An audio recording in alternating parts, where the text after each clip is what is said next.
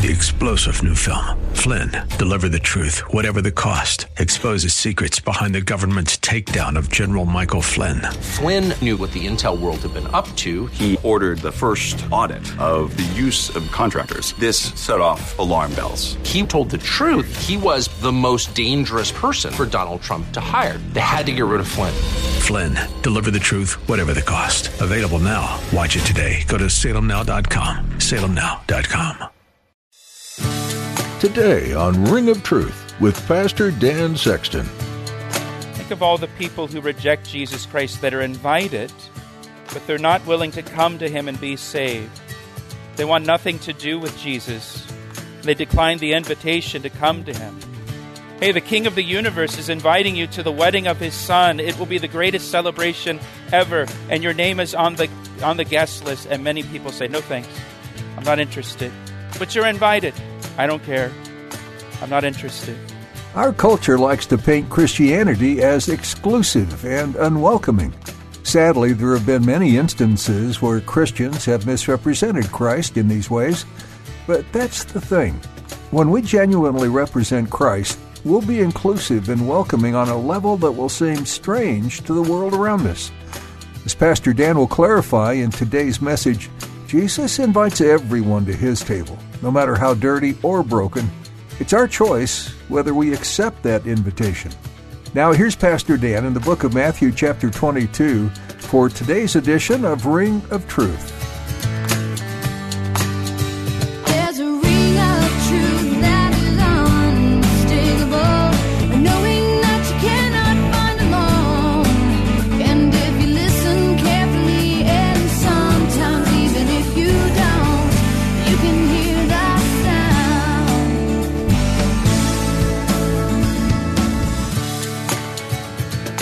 Matthew chapter 22, we pick it up in verse 1, where it says, And Jesus answered and spoke to them again by parables, and said, The kingdom of heaven is like a certain king who arranged a marriage for his son, and sent out his servants to call those who were invited to the wedding, and they were not willing to come. Again, he sent out other servants, saying, Tell those who are invited, See, I have prepared my dinner my oxen and fatted cattle are killed, and all things are ready. Come to the wedding. But they made light of it, and went their ways, one to his own farm, another to his business, and the rest seized his servants, treated them spitefully, and killed them. But when the king heard about it, he was furious. And he sent out his armies, destroyed those murderers, and burned up their city. Then he said to his servants, The wedding is ready, but those who were invited were not worthy. Therefore, go into the highways, and as many as you find, invite to the wedding. And so those servants went out into the highways, and they gathered together all whom they found, both bad and good, and the wedding hall was filled with guests. But when the king came in to see the guests, he saw a man there who did not have on a wedding garment. And so he said to him, Friend, how did you come in here without a wedding garment? And he was speechless. And then the king said to the servants, Bind him hand and foot, take him away, and cast him into outer darkness. There will be weeping and gnashing of teeth, for many are called, but few are chosen. Well, Jesus is in Jerusalem for the Passover he is in his final week before his crucifixion and resurrection. And chapter 22 is really a continuation of the events of chapter 21 that we looked at last week. If you look back in chapter 21, verse 23, we see that Jesus entered the temple in Jerusalem. Uh, rabbis would teach their disciples. Jesus, as we saw in chapter 21, uh, was teaching in the temple. Uh, Luke's account says the people were hanging on his every word as he taught. You can picture, you know, thousands and thousands of people that are there listening carefully and quietly to Jesus teach. And the chief priests and elders of the Jews interrupted Jesus while he was teaching, and they questioned his authority. And they, and they said, By what authority do you do these things, and who gave you this authority? And Jesus responded to the religious leaders by asking them a question about John the Baptist. And he said, I'll answer your question if you answer my question first. John the Baptist, was he from God or from man? And immediately Jesus caught the religious leaders on the horns of a dilemma. Because if they said John was from God, then why didn't they believe what John said about Jesus? Jesus John said Jesus is the Lamb of God who takes away the sins of the world. Uh, if they say that John's ministry was from man and not from God, they feared the crowd because the crowd counted John as a prophet. And so the religious leaders answered, We do not know. And they were greatly humiliated in front of that crowd that was gathered and watching. And then Jesus shared three parables. Again, still in front of the crowd of people that is gathered. We looked at the first two parables last Sunday in chapter 21. Uh, the first was the parable of the two sons in verses 28 to 32 of chapter 21. In that parable, Jesus said tax collectors and harlots will enter the kingdom of God before the religious leaders because tax collectors and harlots believed the preaching of John the Baptist and repented of their sins, while the religious leaders did not. The second parable was in verses 33 to 44. In the second parable, Jesus said to the religious leaders, The kingdom of God will be taken from you and given to those who believe in Jesus and bear fruit for God. At the end of, at the end of chapter 21, the religious leaders were told, perceived that Jesus was talking about them with these parables, and they wanted to destroy him and take him by force, but they couldn't because they feared the multitudes, for the multitudes took Jesus for a prophet. And now that brings us into chapter 22 and the third parable that Jesus told. There, there were no chapter breaks in the original text, so this just continues the same event. It's the same scene in the temple in front of the huge crowd that is watching Jesus confront these religious leaders. And Jesus tells this third parable. This third parable is the parable of the wedding feast. Again, look at verse 1. It says, And Jesus answered and spoke to them again by parables, and said, The kingdom of heaven is like a certain king who arranged a marriage for his son. So in this parable, a king prepares a wedding celebration for his son. And in this parable, the king represents God the son represents Jesus Christ, and the wedding feast or the wedding celebration is what the Bible calls the marriage supper of the Lamb, that believers in Jesus Christ will celebrate with Jesus. Uh, in Revelation chapter 19, if you're taking notes, Revelation chapter 19, verses 7 to 9, it says, Let us be glad and rejoice and give him glory for the marriage of the Lamb has come, and his wife has made herself ready, and to her it will be granted to be arrayed in fine linen. That's important. Arrayed in fine linen, clean and bright. For the, for the fine linen is the righteous acts of the saints. Then he said to me, Write, Blessed are those who are called to the marriage supper of the Lamb. The marriage supper of the Lamb will take place right after the return of Jesus Christ to the earth in, in glory and great power, when he returns to the earth to establish his kingdom on the earth. It doesn't take place in heaven, although you hear that quite often from Bible teachers. It takes place on the earth after Jesus returns. The Bible tells us that, that we will return with him to the earth. In Revelation chapter 19, again, it describes the return of Christ riding out of heaven on a white horse, and his, he has a robe on, clothed with a robe dipped in blood, and his name is called the Word of God. And it says, And the armies of heaven, listen, clothed in fine linen, white and clean, followed him on white horses. That's, that's the church, that's believers. That'll be us. The Bible describes Jesus as the bridegroom and the church as his bride. And one of the first things we will do when we return with Christ, if not the first thing, will be celebrating the marriage supper of the Lamb. Jesus will have a great big wedding reception when he returns to the earth to celebrate with his bride, the church. And listen to this. In Luke chapter 12, verse 37, it says that Jesus will gird himself and have us sit down to eat, and he will come and serve us at this meal. He'll serve us. Isn't that crazy? We should be serving him, but he will serve us at the marriage supper of the Lamb. Remember at the Last Supper, he said to his disciples, uh, I, I, I will not drink of this cup again, the cup of wine, until I drink it with you in my kingdom. The next time he says, I'm going to have a glass of wine with my disciples, will be in the kingdom, at the marriage supper of the Lamb. We'll return to Pastor Dan's message in just a moment. First, Pastor Dan would like to tell you about the new Calvary Chapel Ellicott City app. We recently launched an app for our church and we're really excited about it. It's designed to keep you connected to our radio ministry, Ring of Truth, as well as to our church, Calvary Chapel. And get this, we have over 1,200 sermons on the app.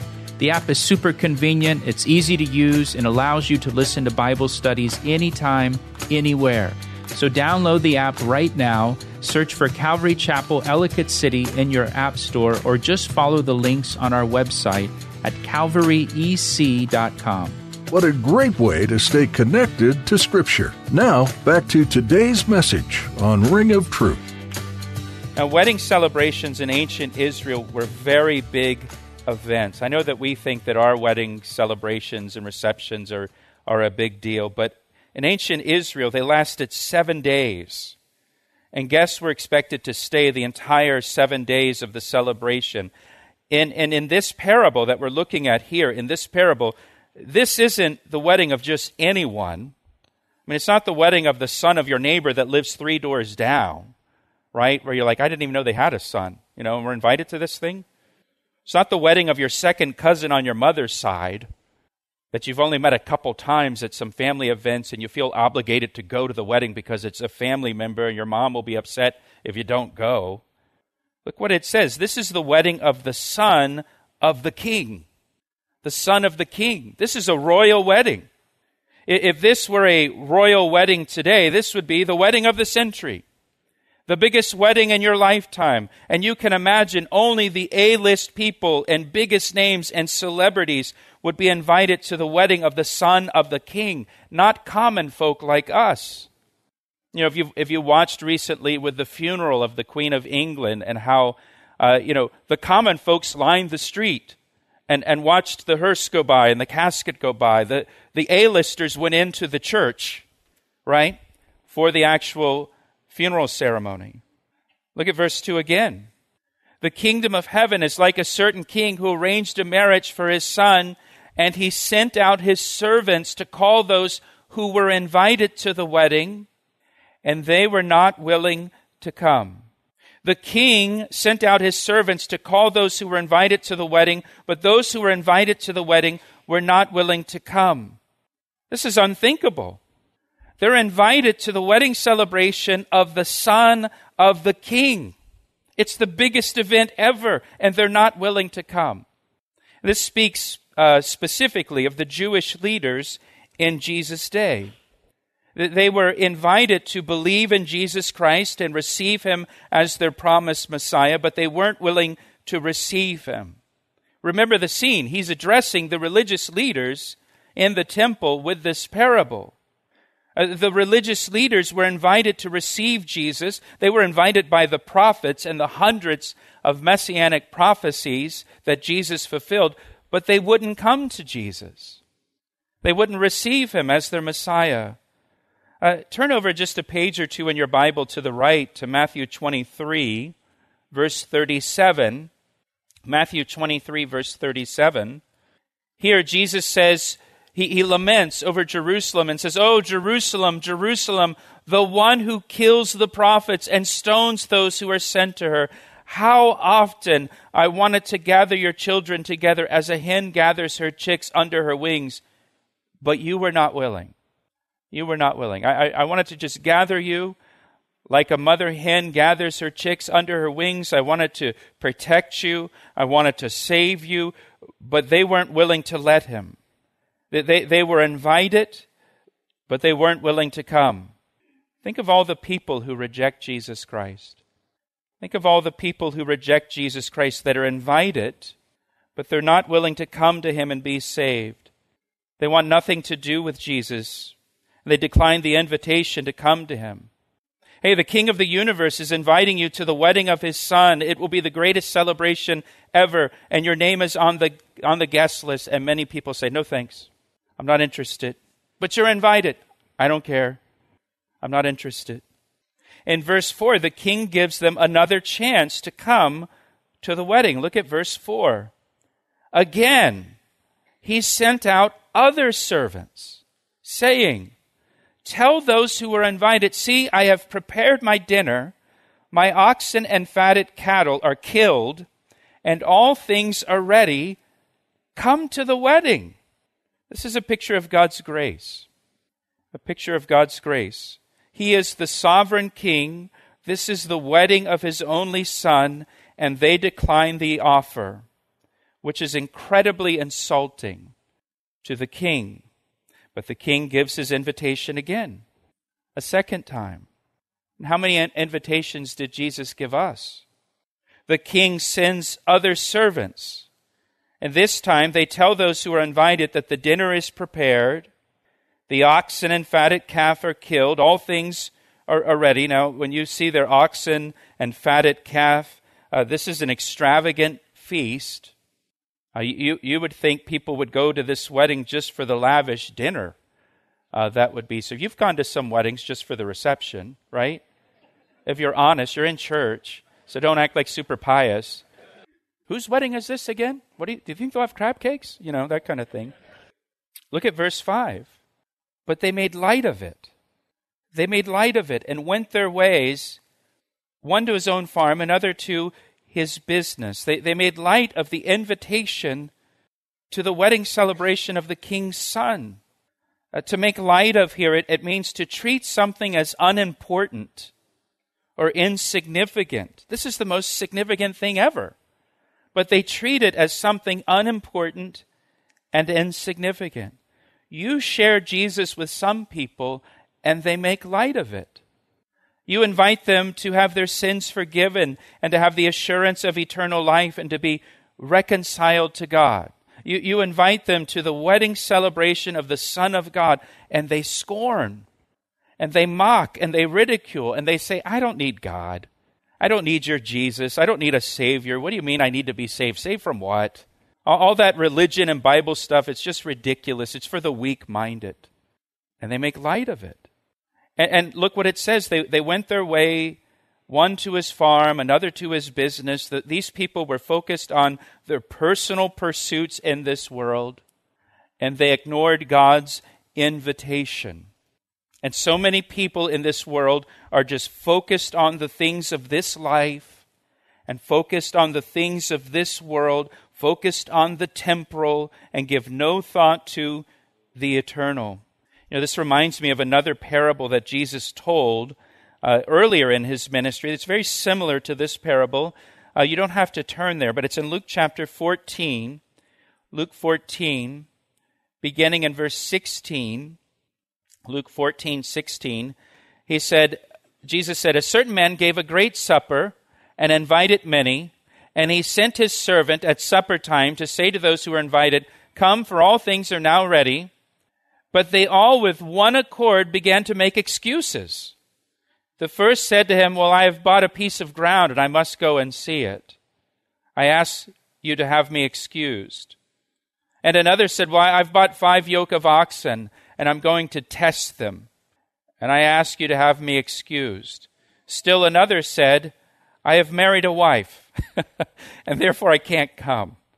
Here, here they're invited in this parable to this great supper and they all begin to make excuses as to why they, they can't come. And they're, they're really lame excuses. The first guy says, Well, I've, I've bought a piece of property, I need to go see it. You look at a piece of property before you buy it, The, se- the second guy says, I've bought five yoke of oxen. I need to go test them. You test drive a car before you buy it. The third guy just said, Hey, I, I got a wife. I can't come. what does that mean? You know, like, like hey, I got a wife. Uh, so they all made excuses as to why they can't come to the feast. I, I'm, I'm busy. I'm busy with my worldly pursuits. I, I, I can't come. And here in Matthew chapter 22, they made light of this invitation. And, and, and really, it's arrogant on their part to be so dismissive of God and focused on their worldly pursuits. It's arrogant and it's insulting to God. It's insulting to God to make excuses as to why you can't receive his invitation. You know, in Job chapter 12, verse 10, it says, For the life of every living thing is in his hand, and the breath of every human being is in his hand. Our life is in his hands. Our next breath is in his hands. And yet people offer lame excuses as to why they can't come to Jesus. They can't receive his invitation. I, am too busy with other things. My, my business is more important to me than coming to Jesus Christ. I have to go check on my farm. I've got to go check on my oxen that I bought. They, you know, we have all these excuses for the God that created you and holds your life in his hand. And we've all heard excuses from people. Oh, I, I can't come to church with you because Sunday's my day to sleep in. Oh, I, I guess your sleep's important. Jesus said we should seek first the kingdom of God above everything else. He made you, He created you, He, he sustains your life. Your life is in His hands. Look at verse 6 again. Now the rest seized His servants, treated them spitefully, and killed them. So, so God sent the prophets to Israel to invite them. Then He sent John the Baptist to invite people. Then he sent his apostles to invite people. And the people, uh, you know, rejected the prophets and rejected John the Baptist. And most of the apostles were mistreated and killed. John was killed. The prophets were killed. They, they just rejected these repeated invitations from God. And, and understand that a king's servants represented the king. And so mistreating or killing the king's servants was an act of treason. It was an act of revolt against the king. And naturally, a king will not tolerate treason. A, a king will, will not tolerate a revolt. And the king will retaliate against that revolt. That's exactly what happens in verse 7. But when the king heard about it, he was furious and he sent out his armies. He destroyed those murderers and burned up their city. Now, in verse 7, you can underline the word furious. Uh, again, the king in this parable represents God. The Bible says that God is slow to anger, that he's long suffering, that he's patient, but there is a point when his patience runs out. And he becomes furious with those who reject his repeated invitations to receive Jesus Christ. Furious. The word means enraged, filled with anger. Some, some people will say in their heart, Well, I, I don't believe in a God who gets angry with people. I don't believe in a God of wrath. I don't believe in a God who judges people who reject him. That's the Old Testament God. I like the New Testament God. The New Testament God is nice. This is the New Testament. Those are red letters. Jesus is speaking.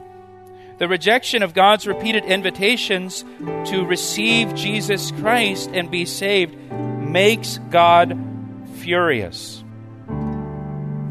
He asked me how I know, and I say it rings truer than the finest crystal. You've been listening to Ring of Truth with Pastor Dan Sexton. Pastor Dan has been teaching through the book of Matthew, the first book in the New Testament. Pastor Dan has more to share with you next time, but if you have any questions or would like to talk to us and have any prayer requests, we'd love to hear from you. You can reach us at 410 491 4592. The number again is 410 491 4592. You can also get in touch with us by visiting our website. Go to calvaryec.com and look under the About tab, then click on Contact. You're welcome to submit prayer requests on our website too. If you're interested in finding additional messages from this series, you can access those at calvaryec.com as well, under the Media tab. Have you connected with a local church? If not, we encourage you to find a church family that will help guide and support you in your faith. If you're in the area, please join us at Calvary Chapel, Ellicott City in Columbia, Maryland. For more details, visit calvaryec.com. Our website is a great place to find out what we believe, and you can also get to know Pastor Dan a little more. Feel free to explore and learn more at calvaryec.com. In our next edition, you'll have the opportunity to gain some additional insights from this New Testament book. Pastor Dan will help bring some things to light for you right here on Ring of Truth. I see the signs and I recognize the hands that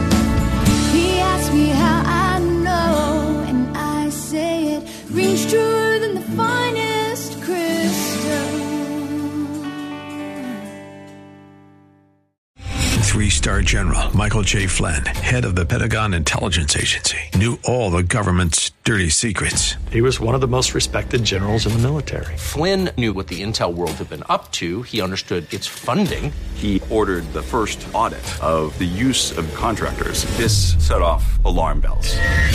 The explosive new documentary, Flynn, Deliver the Truth, Whatever the Cost, uncovers the facts behind this scandal. Flynn told the truth. He was the most dangerous person for Donald Trump to hire. I find out the worst enemy that I'm going to face in my life is right here in America. They took my assessment and they wanted me to change it. And I was like, I'm not changing it. They had to get rid of Flynn.